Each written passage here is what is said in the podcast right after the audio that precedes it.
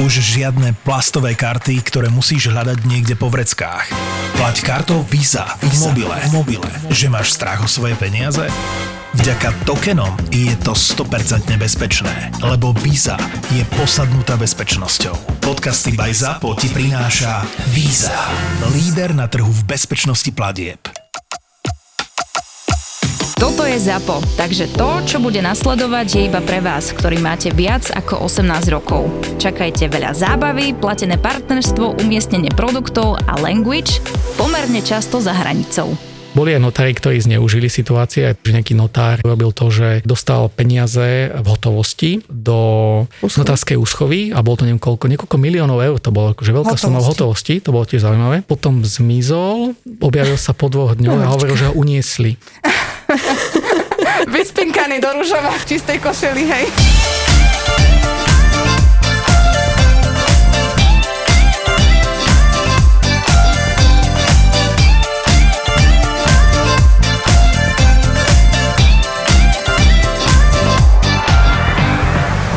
Takto byť na najvyššom poschodí. A tam bol problém ten, že predávajúci bol priamy rodinný príslušník. Uh-huh a nevedeli sme o tom, že tam proste nejaký problém je, ani on to sám nevedel a verím tomu, že keby to vie, tak jednak by v tom byte v takom stave nežili 7 rokov uh-huh. a druhá vec je, že určite by mi o tom povedala, lebo teda nejak upozornila to a tam bolo presne pleseň, že kúpili to ľudia a oni mi asi po dvoch týždňoch od prevzatia volali, že piatok večer o pol siedmej, že, že nech prídem. Hovorím, že čo sa deje, že no, že nech okamžite prídem. Hovorím, že akože je piatok večer pol siedmej, že tak mi povedzte, že čo, že len prídete, uvidíte, oni naozaj, oni mali sadrokartonové stropy a na tom uh-huh. boli také tie polystyrenové nové mm-hmm. kocky nalepené oni ten, ten polystyren chceli dať dole, ak ho začali dávať dole, tak zistili, že sadrokartón je plesnivý mm-hmm. a potom ak dali dole sadrokartón, tak tam proste to bolo normálne, že 20 cm kol dokola ale to bolo, to bolo najvyššie poschodie a bolo to z každej strany otvorené, takže tam bol nejaký tepelný most a tiež oni sa tam potom chceli, že akože súdiť o vrátenie nehnuteľnosti, hej, ale nakoniec to tam dopadlo, takže tiež seba finančne nejako urovnali, ale toto je taký štandard, že ľudia povedia, že niečo sa pokazilo, ja to chcem vrátiť, lenže na vrátenie musí byť fakt, že pádny dôvod. Hej, presne tak, ono to je tak, že ten zákon je nastavený že ne, na neupotrebiteľnosť tej veci. Takže byty väčšinou sú upotrebiteľné. Ako viem si predstaviť, že môže to byť taká vada, aj keď teda tá plesen sa stále dá vyriešiť nejako. Je treba zaizolovať strechu, treba možno vymeniť niečo, takže od, od toho to závisí. Ale aj keď nevie ten predávajúci o tých vadách, tak stále zodpovedá. A potom tam ano. vznikne nárok na zľavu skupnej ceny, čo si veľa ľudí, veľa tých predávajúcich ani neuvedomí, že tá suma, za ktorú to predajú, nakoniec nemusí byť tá konečná a môže sa toto znížiť. Kupujúci vyplatí predávajúcemu hypotéku uh-huh. A predávajúci je v pozícii, že by nedostal žiadnu ďalšiu hypotéku, lebo má nejaké uh-huh. dlžoby a musel vyslovene tú nehnuteľnosť predať a nastane niečo, kedy proste mu si ten kupujúci nárokuje na to kompletné vrátenie. Čo v takýchto prípadoch? Akože keby reálne naozaj mal nárok že na odstúpenie z zmluvy, to bolo platné, aby odstúpil. Že reálne, ja neviem, okay. poškodená statika, niečo mm-hmm. zamlčané, tak to úplne že vážne musel by požiadať toho predávajúceho, aby mu vrátil peniaze a keď ich nemá ten predávajúci, tak potom jedine súdnou cestou alebo sa dohodnúť nejakou dohodou, že mu to vráti a ak sa, ak sa nedohodnú, tak súdnou cestou. Súd nerieši, že či má na to alebo nemá na to. Súd jednoducho sa len pozrie na to, že či ten nárok tam je alebo nie je a keď sa zistí, že áno, že zmluva sa zrušila, obidve strany boli o, o tom uzrozumené, len to nevrátil, tak zažaluje, dostane súdne rozhodnutie, na ktorom bude napísané, že má to vrátiť v také v takej lehote, obyčajne 3 dní je štandardná bežná lehota a ak to nevráti, tak exekúcia. No a keď je to nevymožiteľné, lebo Hej. ten človek naozaj, že je tak, že zrali na nejaký bankrot. Aj to sa môže stať presne, tak potom bude mať súdne rozhodnutie, ktoré e, bude na exekúcii, bude to tam 5 rokov, alebo niekedy bývajú dlhšie, ale teraz, čo bol, to bol ten zákon o tých starých exekúciách, že maximálne 5 rokov je exekúcia, tak e, sa zastaví Takže aj, ta, aj také prípady máme, že sa zastavujú exekúcie pre nemajetnosť dlžníka, alebo dokonca ešte niektorí vyhlasujú osobné bankroty. Tak naozaj, keď e, niekomu, od niekoho kupujete byt, alebo nehnuteľnosť nejakú, tak treba si dať veľký pozor, že od koho to je, pretože to je veľmi dôležité z pohľadu toho, že čo keď sa niečo pokazí. Mm-hmm. A, a možno neunáhliť sa pri tom kupovaní, lebo niekedy je dobré vedieť o všetkom. A niekedy sa naozaj tá vada prejaví ako, ako povedzme, v prípade plesní, alebo dokonca ešte v prípade povedzme nejakých stavebných pozemkov, že, že keď niekto kúpe stavebný pozemok, mal by poznať aj územný plán obce, že čo je tam možné stavať. Ale napríklad tu, tu viem, že vo Svetom Jure to bolo, že tam majú špeciálne ten, ten, ten územný plán tak nastavený, že tam môžete stavať iba určité, určité typy nehnuteľnosti s určitou strechou, s určitým mm-hmm. sklonom, s určitými oknami, s veľkosťou a teraz si vy tam chcete postaviť nejaký ultramoderný dom, kúpite si pozemok a ak si nezistíte na stavebnom úrade, že, že aká to bola, a aký tam je územný plán, tak dokonca nepostavíte tam to, čo chcete. A dá sa to nejako zmluvne ošetriť, že keď si kupujem pozemok, e, potrebujem o ňom vedieť veľmi veľa vecí, že či je tam nejaké ochranné pásmo, či ja neviem, tam nie je nejaký zosu, hmm. presne, že aký je územný plán, že viem si ja zmluvne nejako ošetriť, že keď idem stavať dom a kúpim si pozemok, že na ňom reálne môžem niečo podstaviť? Áno, presne to sa dá ošetriť, lenže vy častokrát neviete ani, že čo v tej zmluve, že čo by ste mali skúmať všetko, lebo bežného človeka nenapadne, že nejaké ochranné pásmo, že tam je. Hej, že mm-hmm. skúpi pozemok, myslí, že, á, že pekný pozemok na stavby, lebo vedľa sú stavby, ale zistí, že, že tam vedie nejaké potrubie alebo elektrina. On nevie, že vôbec to má žiada, on to zistí a dodatočne, keď bude žiadať stavebné povolenie. Preto je dobré mať tie, čo najviac si načítať, tie informácie, alebo sa potom poradiť, keď si dáte kontrolovať niekým zmluvu a on sa na to bude pozerať, tak on vás na to upozorní a povie vám, že tak sledovali ste, pozreli ste sa na, na územný plán, pozreli ste sa na ochranné pásma, sú tam nejaké. A keď bude tvrdiť predávajúci, že žiadne tam nie sú, všetko je v poriadku, tak dám to do zmluvy, že, že upovedomil, že, že žiadna, žiadne nie je tam žiadne ochranné pásmo, že tam nie je žiadny problém so stavaním a keby tam náhodou sa prejavil, tak e, nastaviť tam odstúpenie od zmluvy. Ale zase narážame ale na to, že vy keď to kúpite od niekoho, kto nemá peniaze, alebo teda má len tento pozemok a nemá žiadnu inú nehnuteľnosť a vy mu zaplatíte peniaze a on ich potom minie alebo nejaký niekam prevedia, už ich nemá, tak potom sa môže stať, že nedostanete tie peniaze. U nás v našej lokalite je ten taký podarený pozemok. Tam, tam je, je to vo svahu a ten svah e, podlieha nejakému zosuvu. Uh-huh. A tak tam proste geodeti nabili tyčku, ktorá sleduje uh-huh. ten zosuv, že ako veľmi je aktívny a ten pozemok sa predáva už tak zo 6 rokov ho evidujem a vždycky ho niekto kúpi, vždycky potom zistí, že sa tam nedá stavať a vždycky ho predá ďalšiemu a tak toto ide, hej, že v pravidelnom intervali sa vždycky objavuje na nehnuteľnostiach a vždycky ho vlastní niekto iný a vždycky sa nájde niekto, kto sa dá okašľať tým, uh-huh. že kúpi si pozemok o tretinu lacnejšie, ako uh-huh. sú mhm. bežné trhové ceny ostatných uh-huh. pozemkov.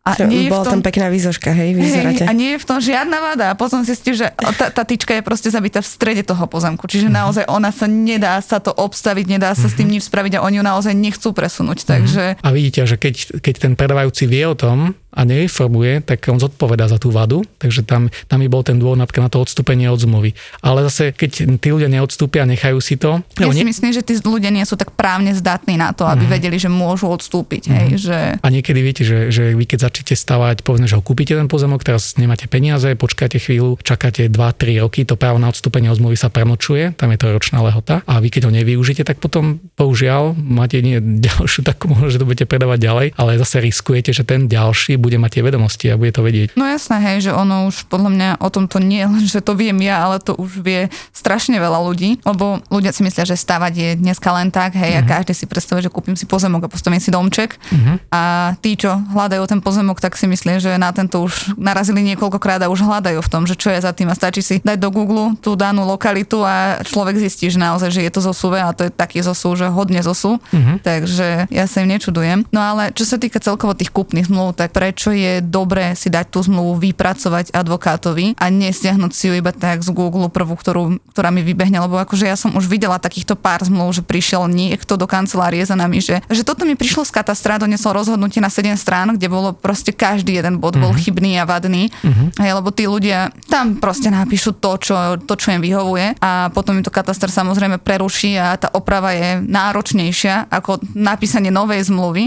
Ja som možno rozlišoval, že keď prevádzate nehnuteľnosť, že, že komu, a keď to je napríklad medzi blízkymi, príbuznými, že sa vedia dohodnúť, že nie sú tam spory, alebo brat bratovi, alebo viete, že nejaká blízka rodina, tak tam aj to povedzme pozemok, nie je to, nie je to nejaká, nejaká komplikovaný nejaký byt, lebo pri bytoch tam je strašne veľa náležitostí, tak možno by vám stačila aj tá zmluva z internetu, lenže e, vy keď ako náhle už to prevádzate niekomu, kde by sa mohlo stať, že prídete o peniaze, lebo povedzme, že máte zmluvu neplatnú, alebo že máte, že máte chybnú, ktorá vlastne potom následne spôsobí to, že sa musia vrácať peniaze alebo sa musia vrácať nehnuteľnosti, tak uh, vtedy už by bolo asi lepšie tú zmluvu si len tak nestiahovať z internetu a nájsť si naozaj odborníka, ktorý vám ju urobí. Ten ošetrí aj všetky tieto veci, ošetrí prípadne nejaké e, vady, ošetrí odovzdávanie nehnuteľnosti, vyplatenie kúpnej ceny, akým spôsobom by sa mala vyplácať. A toto všetko potom predídete veľkým problémom. Niekedy 100, 200 eur je, je ušetrí vám tisíce eur na ďalších nejakých súdnych konaniach. A čo kúpne zmluvy za 1 euro? Ak sa, ak sa také dajú kúpiť? Uh, nepoznáš kúpnu zmluvu za 1 euro? Nie. Či to od teba nikto nikdy nežiadal? Mm. Normálne ti volá klient s tým, že chce servis spraviť, hej, že prepisujú si medzi sebou, ja neviem, že mama prepisuje na dceru, na syna, na Je niekoho tak? Mhm. nehnuteľnosť a nechce to urobiť darovačkou, lebo všetci si myslia, že len darovačka je napadnutelná, že nič iné napadnutelné nie je. Tak to spravia tak, že to spravia kúpnou zmluvou za 1 euro, ale nechcú od teba, aby si im proste sprostredkovala advokáta, ktorým toto napíše. A ja som myslel, že kúpna zmluva za 1 euro, akože za Tiež som kúpiť. to pochopila, takže zaplatíš za ňu len euro. Ja ta, takú zatiaľ nemáš. Či nejaký marketing. Možno také nejaké existujú niekde, ale to, to, je, toto je veľký problém, čo, hovorí, čo hovoríte, lebo, lebo tie zmluvy za 1 euro, a tam sú, sú tzv. Že simulované právne úkony. Vy vlastne simulujete niečo iné. Vy to máte v úmysle uh, darovať, ale simulujete kúpnu zmluvu, hej, že vlastne, že to kupujete. Áno.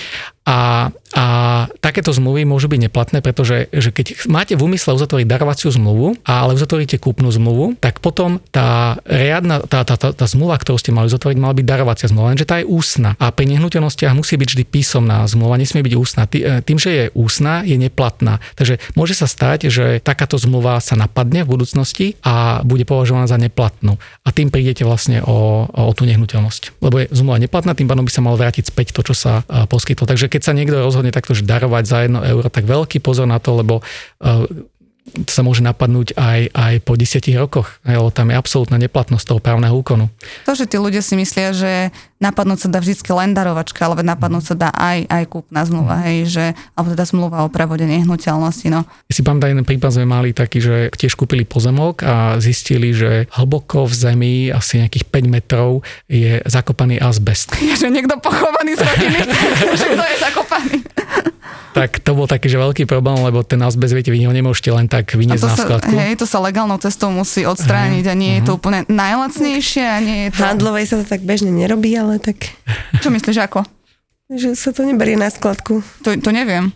My sme to legálne odovzdávali, keď sme toto riešili, že nie málo to stálo, Mhm. ale ja som od toho chcela mať papier, takže viem, že, viem, že to nie je ľahké zohnať niekoho, kto to spraví, nie je ľahké to uskladniť a nestojí to málo. si pamätám, že to bolo okolo 15 tisíc eur stále odstránenie tý, toho, toho odpadu. A keď niekto chce ušetriť a takto to zakope, hej, inak samozrejme tam je porušovanie tých, tých predpisov o životnom prostredí, dokonca To je spodná voda, no jasné, to je veľmi nebezpečné. aj trestný čin to môže byť, aj vlastne vlastne poškodzujete životné prostredie, takže to je veľké riziko. A tiež niekto, ešte jeden si pamätám taký prípad, že búrali uh, dom starý a chceli stavať nový a teraz sa stalo tomu klientovi, že videl vedľa v záhrade u suseda, že tam tiež tam búrali dom a boli tam nejaká, nejaká firma to bola, tak ich zavolal, prišli, zbúrali to aj jemu, nejaký, nejaký, nejaký múr a odnesli to Dali mu našťastie doklady, lebo vlastne vy keď, vy keď e, búrate, tak musíte mať doklady o odpade, lebo potom máte zase nelegálne nakladanie s odpadmi. A našťastie, a potom asi po niekoľkých mesiacoch sa ozvala polícia tomu človeku a teraz pýtali od neho práve tie doklady o tom, o tom, e, o tom odpade, že čo, čo s tým urobil. On mal samozrejme tie odpadové lístky a takže on to predložil, bolo to v poriadku, sa, sa obával toho, že, že akože zle nakladal s odpadmi, ale oni vlastne riešili tú firmu, lebo on tá firma riešila to, že e, burala a,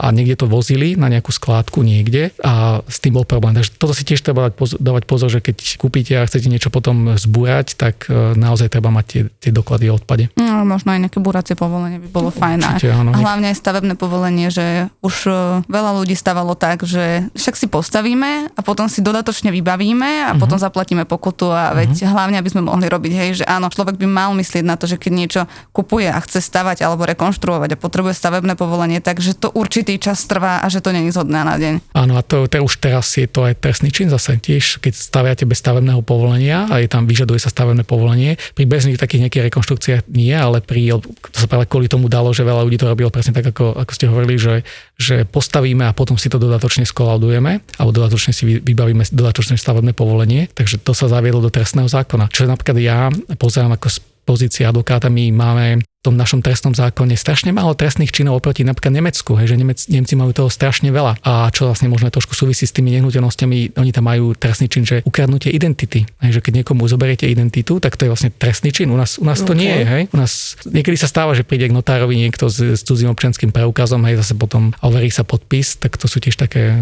To sa reálne dá. No pokiaľ sa podobáte na tú osobu, a ja som sa, ja som sa raz stretol za 15 rokov s takýmto prípadom, že prišiel brat za brata. Hej, prišiel Aha.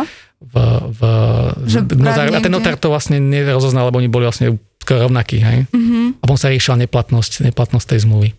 OK. A dá sa tomuto nejako vyhnúť? Že dá sa, čo, po, požiadam o predloženie ďalších dokladov okrem občianského, alebo toto, toto sa môže reálne stať aj nám, hej, že Presne, že notár by to mal riešiť, vy keď ide k notárovi, tak notár ten, ten by to mal vyriešiť a na to by sa teda malo dať e, potom aj spolahnúť a tá, potom je tam tá zodpovednosť práve na notárovi, ak to neurobi konkrétne mm-hmm. a riadne neskontroluje, lebo keď tam je pochybnosť, tak mal by si vyžiadať ďalší doklad. Čiže nie je to na nás, lebo však v podstate my s tým klientom v prvom rade uzatvárame sprostredkovateľskú, hej, dáva na GDPR, potom je tam nejaká ZBZ alebo rezervačka a až potom ideme k notárovi, kde sa overuje nejaká, nejaká kúpna zmluva. Uh-huh. Čiže on vlastne je až ten posledný a dovtedy my máme nejakú možnosť preveriť to, že či tá konkrétna osoba je určite tá konkrétna osoba. Tak vy si môžete vyžiadať občianský preukaz, aby sa preukázal, že to je naozaj on a preveriť si ho teda vizuálne, že či to je alebo nie. Aké máte pochybnosti, tak potom neuzatvoriť tú zmluvu alebo niekto nesie nejaký ďalší doklad, ale ak to neurobí, tak potom riskujete neplatnosť tej zmluvy, lebo keď ju uzavrie a je to nejaká úplne iná osoba,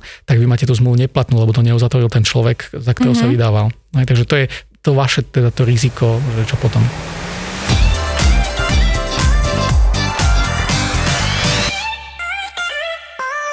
Tekutý, práškový, ochutený, neochutený, vegan, stačí si vybrať. Reč je o kolagéne, ktorý, ako je známe, zvyšuje elasticitu pokožky, potláča tvorbu vrások, podporuje zdravé a silné vlasy, nechty, kosti a kolby. Je na tebe, v akej forme si ho vyberieš? Collagen Drink je prémiový švedský kolagén, ktorý nájdeš v každej dobrej lekárni. Najvýhodnejšie však na collagendrink.sk. Tak sa pridaj ty k tisícom spokojných zákazníkov, klikaj na collagendrink.sk pre skvelé akcie, zľavy a široký výber kolagénov.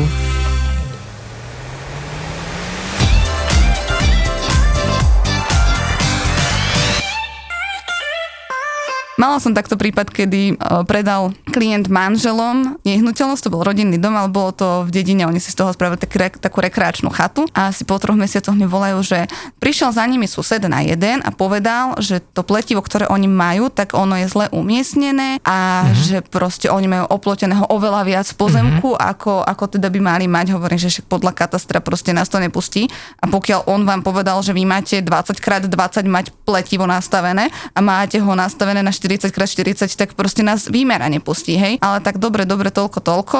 A že sme sa zhodli, že OK, že zavoláme geodeta a že rozpočítame to na troje, že ja priložím, predávajúci priloží, mm-hmm. oni priložia, aby sme teda všetci boli s tým, že mm-hmm. dobre, nech to neplatí len jeden a urovnáme to. No a prišiel geodet, začal merať a zistil, že sused má posunutý plot k ním a nie oni k nemu, hej.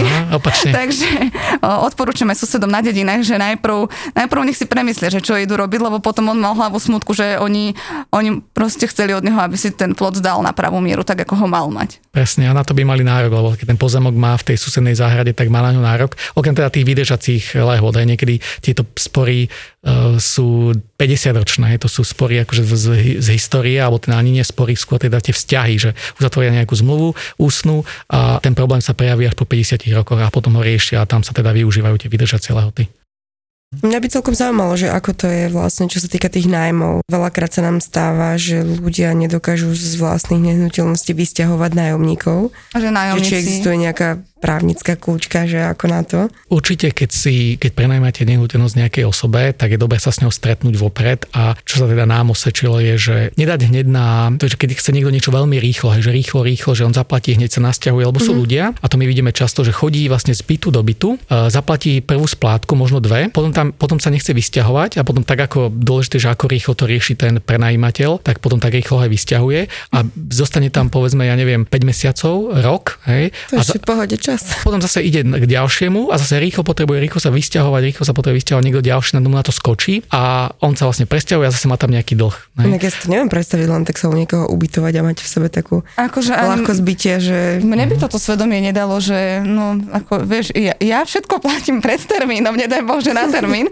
a nie, že, že by som si niekde bývala u niekoho rok, dva, tri, 5, 10 s tým, že a čo, že neplatím? A však to je v pohode. Lebo potom sa dejú také veci, že odomýkajú sa fapky sekundiakom, alebo sa vymieňajú dvere, okná. Presne, ale rozbijajú to, okná. Aj to je, alebo vypína sa elektrina, aj, že, alebo sa ne, neplatí. Mm-hmm. Ono, keď vy, keď si to necháte tú elektrinu na seba, tak vy dokážete ju vypnúť tým, My to že... odporúčame, my to aj. vždycky klientom odporúčame, aj. lebo celkovo ono aj keď by sa to prihlasilo na tých nájomníkov a oni to prestanú platiť, hej, tak áno, ich prídu odpojiť. Lenže vlastníctvo bytu je toho prenajímateľa, čiže on má zase poplatky spojené s tým zapojením a to zapojenie aj chvíľu trvá a ešte do toho vstúpi distribučka, mm-hmm. hej, a je to s nimi na dlhé lakte, čiže keď by sa aj oni vysťahovali a on ten byt chce užívať buď sám alebo ho dať niekomu ďalšiemu do užívania, tak možno bude čakať 2-3 mesiace, kým ho znova prídu zapojiť, ak vôbec. Ale on sa to rieši tak, že uh, už čo, čo som ja videl, že keď niekoho vyplí uh, od elektriny alebo vyplí, vyplí ho od vody, tak uh, neodkladné opatrenie, keď tam teda ešte dokonca žijú deti aj v tej, tej, tom byte, tak dá sa dať neodkladné opatrenie a tí, tí nájomcovia sa takto bránia, že dajú na súd návrh na vydanie neodkladného opatrenia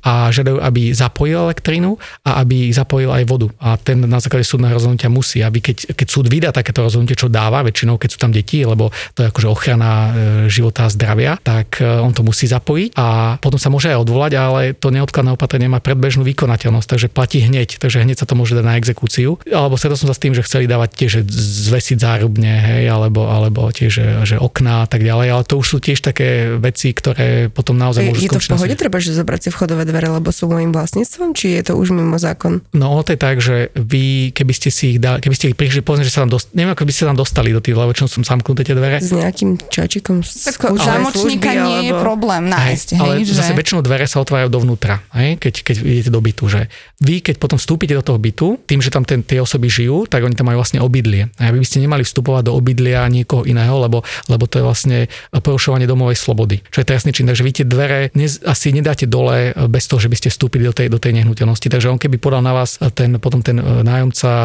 trestné oznámenie, že ste vstúpili do bytu, porušili si domovú slobodu, dokonca stačí, že vstúpite nohou, tak už to je porušovanie domovej slobody, tak riskujete aj s tými dverami.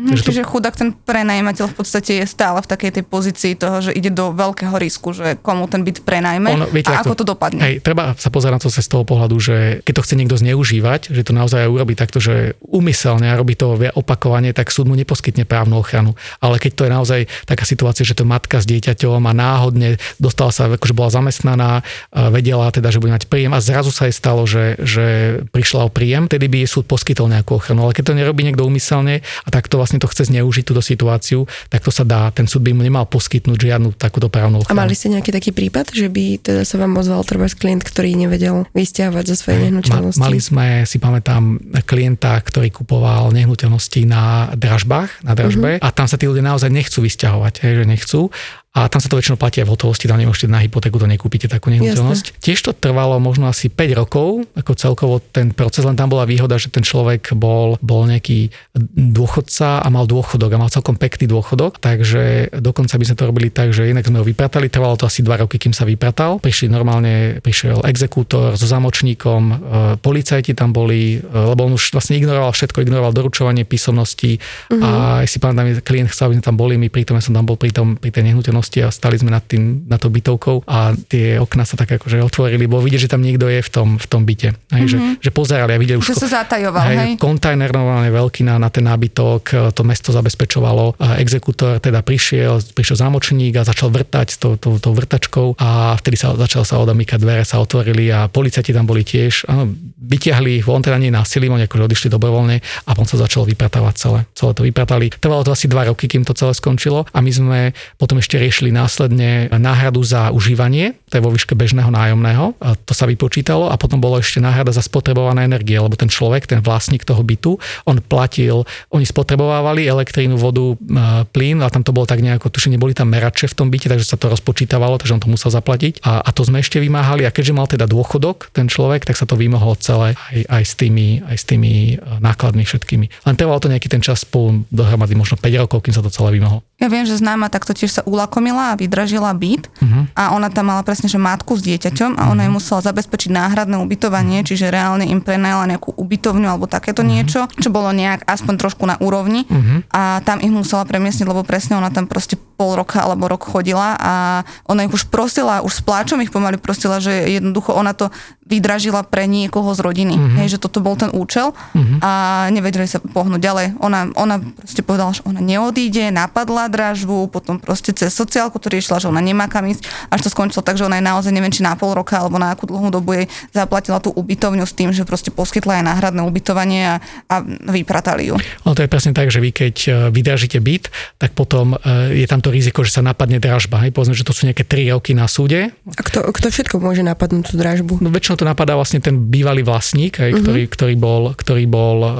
ako keby pripravený o ten byt, alebo o ktorý ho prišiel o byt. Možno aj neuspokojený veriteľ? Uh, že pokiaľ nie je uspokojený v nejakej výške, v akej by mal byť? On, väčšinou tie dražby, oni musia ísť podľa zákona, hej, takže tam sa musia tie sumy dodržiavať, hej, že keď to predávať, nemôžete to predávať len tak. Že Dobre, to... ale že napríklad ani v treťom kole dražby sa nedostaneme na takú čiastku, aby sme uspokojili všetkých veriteľov tak v tom prípade tí, tí veriteľia, ktorí nemali to prednostné, povedzme, záložné právo, lebo exekútor, keď príde, tak on si zraďuje záložné práva. Ten, kto, kto, kto prvý ber, príde, tak ten prvý berie v týchto, v, týchto, v týchto exekúciách. Takže tí prednostní, tí majú právo, aby boli uspokojení ako prvý a ten, keď na neho nezostane, tak bohužiaľ on nemá právo e, napadnúť tú dražbu. Mm-hmm. Ale čo je, čo je nevýhoda, že, vy to, že keď sa napadne tá dražba, tak to je povedzme nejaké 3 roky, možno 5 a vy dovtedy, aj keby ste podali žalobu o vypratanie, tak súd preruší to konanie a počká, kým sa skončí to konanie o neplatnosti dražby dražby, potom keď sa skončí, tak potom začne konať o vyprataní nehnuteľnosti a to zase trvá to ako keby znova celé kolo. Takže nie je to ako keby v jednom, že súd rozhoduje o neplatnosti dražby a o, o vyprataní, ale ide to postupne za sebou. Takže vy vlastne dvakrát si prejdete to isté kolo. Čo ja, je... Áno, kúpim si byť za 10 tisíc, ale pri 10 to neskončí a počkam si. Ty musíte rátať, keď idete do dražby, no. Presne tak, lebo väčšinou to ide do dražby ten, kto nemá peniaze a tí ľudia sa budú brániť aj tomu vysťahovaniu. Ale teraz od júna sme mali novelu, súdnu novelu, takže, takže veľa vecí sa zmenilo, verím, že k lepšiemu, že sa zrýchlia súdne konania. Lebo kedy si to bolo tak, že mali ste, čo viem, že Bratislava súd dvojka a bolo tam všetko, bolo tam rodinné veci, tam boli, boli tam civilné, dedické, pracov, všetko tam bolo. A, a teraz sa vlastne podelili, hej, že, že dvojka je iba rodina, tam riešia sudcovia všetci iba rodinné veci. Potom, ja neviem, jednotka je obchodná, tam sa riešia iba obchodné veci. Takže tá, trošku sa to špecializuje a ja vidím v tom tú výhodu, že, že sa nám zrýchla súdne konanie. Lebo to je najväčší problém, že keď právo nedokážete vymôcť e, dostatočne v nejakom čase, aby to bolo pre vás priateľné. Na čo vám je, ono, už aj Rímania hovorili, že neskorá spravodlivosť nie je spravodlivosť. Hm. No to je latinský nejaký výraz.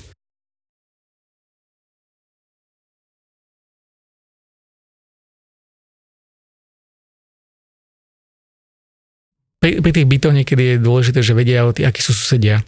Lebo si pamätám, sme mali taký prípad, že, že išiel veľký zápach z, z bytu, z jedného a on tam choval, choval tam nejaké zvieratá, neviem, či mačky alebo čo. A to je také potom, oni, oni to práve predávali z toho dôvodu, hej, lebo tam bol veľký záprach a tí kupujúci to kúpili. Neviem, či vtedy to akože necítili, alebo prečo.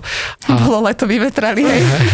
pred, pred príchodom. A potom to je problém, hej, alebo, alebo niekedy sú neprispôsobí susedia, že proste stále hluk ide, e, vrzgajú, hej, rôzne, rôzne veci stále, väčšinou tých, tých panelákov takých tých ktorí vrtajú.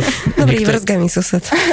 Niektorí prerábajú 5 rokov, hej, takže tak ale ono, susedia, susedia sú, hm, toto aj, aj častá otázka pri kúpe, hej. Mm-hmm. Akí sú tu susedia? No dnes aktuálne dobrý. Ja neviem, či zajtra sused z prvého nepredá svoj byt nejakým neprispôsobivým a už tu tí susedia dobrí nebudú, hej. Že toto je, o tomto sa môžeme baviť o pri nehnuteľnosti niekde na samote u lesa, kde proste, áno, vieme, že susedia sú srnky a jelene, mm-hmm. ale nie niekde, kde proste každý z tých vlastníkov sa môže zo dňa na deň, z hodiny na hodinu rozhodnúť, že ja to predám a idem niekde preč a nikto s tým nič nespraví.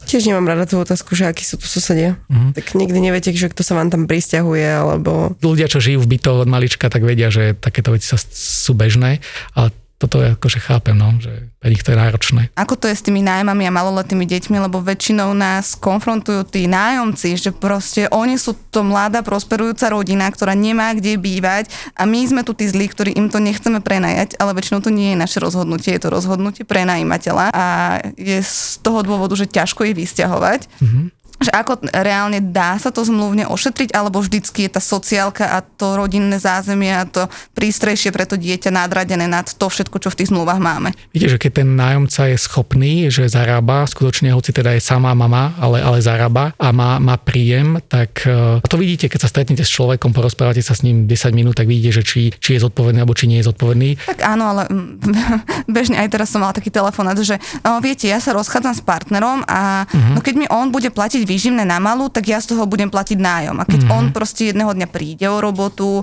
prestane platiť nájom čokoľvek, tak čo potom ďalej, hej, že... A to je rizikový nájomca presne, lebo keď nemá príjem a chce žiť iba z výživného a nemá, nemá reálny príjem, že by zarábal? Ona z neho nechcela žiť, ona aj zarábala, mm-hmm. ale, ale nezarábala dostatočne na to, aby si mohla dovoliť zaplatiť si dvoj alebo trojizbový nájom a plus ešte nejak solidne žiť. Čiže mne je jasné, že on keď je prestane platiť to výživné, tak ona v prvom rade kúpi tomu dieťaťu potreby, sebe tie potreby, ako by zaplatila nájom a žila na suchých rožkoch niekde, hej, že...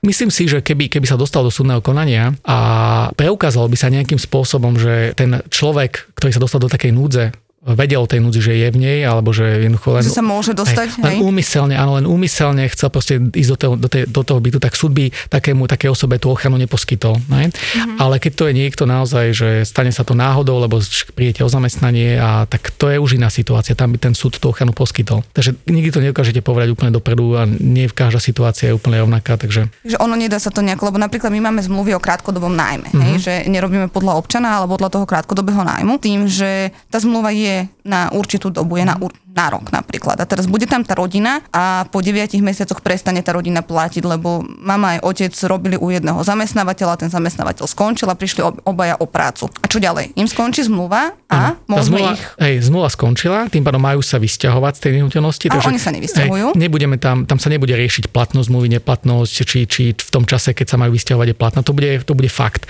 Potom tam bude len tá vec, že keď sa majú vysťahovať, že sú, a oni sa nebudú chcieť samozrejme dobrovoľne vysťahovať, takže bude sa treba, bude treba podať žalobu, tak tam sa bude riešiť práve to, že či sú v tej núdzi alebo nie sú v tom čase, keď sa bude žiadať o to vysťahovanie. Lenže to ne, nemusí to byť, že do nekonečna to môže byť len prechodné obdobie a tí rodičia sa nebudú ani snažiť hej, a vy napríklad dokážete, že ale tak môže ísť, ja neviem, dokladať tovar niekde do nejakého obchodného centra, že tu je ponuka na 1000 eur alebo kolporter, čo sú čo, čo roznášajú tie letáky, to sú tiež práce, ktoré sa dajú robiť a kde si tí ľudia naozaj dokážu zarobiť. A prečo ste ne, ne, ne, nešli alebo kontaktovali ste toho, toho zamestnávateľa a on povie, že nie. Hej, tak už tam vidieť to, že nemá záujem. Hej. Je samozrejme iné, keď sa nemôže postarať, lebo to dieťa je malinké, hej, má, má dva roky a nemôže sa nemôže reálne robiť tú robotu a nemá ani nikoho, tak to je iná situácia. No. Tak ale to dôkazné bremeno je zase na tom prenajímateľovi, hej, že on musí riešiť to, že treba ich vysťahovať a tak ďalej a tak ďalej. Presne a zase tak. je to iba cestou súdu a zase je to ten zdlhavý proces. Áno, nedá sa to nejako obísť, že vy nemôžete tam prísť sami alebo s políciou a povedať, že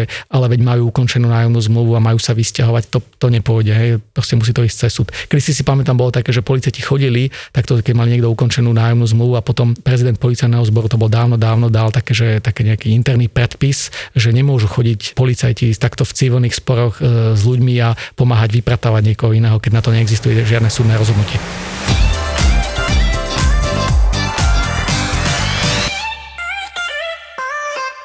Prešov, Bratislava, New York, Paríž, Praha. Chcela by som sa pristaviť pri každom z týchto miest na chvíľku. Silné príbehy menej známych alebo úplne neznámych žien. Žijem príliš dlho s mojim mužom však. A k tomu mediálne známi muži, ktorí vždy majú čo povedať. Je to moja ašpirácia. Česť pár výnimkám. Takéto silné osobnostné kombinácie milujeme aj my v ZAPO. Vôbec mi to zatiaľ nevychádza, ale... Sit down s Veronikou. A hneváš sa ty na Slovensko? Sit down. Akože v komentároch nakladajú aj Dalaj Lámovi. Charizmatická, sebavedomá a vždy pozitívna. Joj, tá ona šúna to tá. Veronika Cifrová Ostrihoňová a jej hostia v novom podcaste pod hlavičkou ZAPO Zábava v podcastoch. Držím ti naozaj, naozaj veľmi palce. Sit down s Veronikou. ZAPO. Zábava v podcastoch. www.zábavavpodcastoch.sk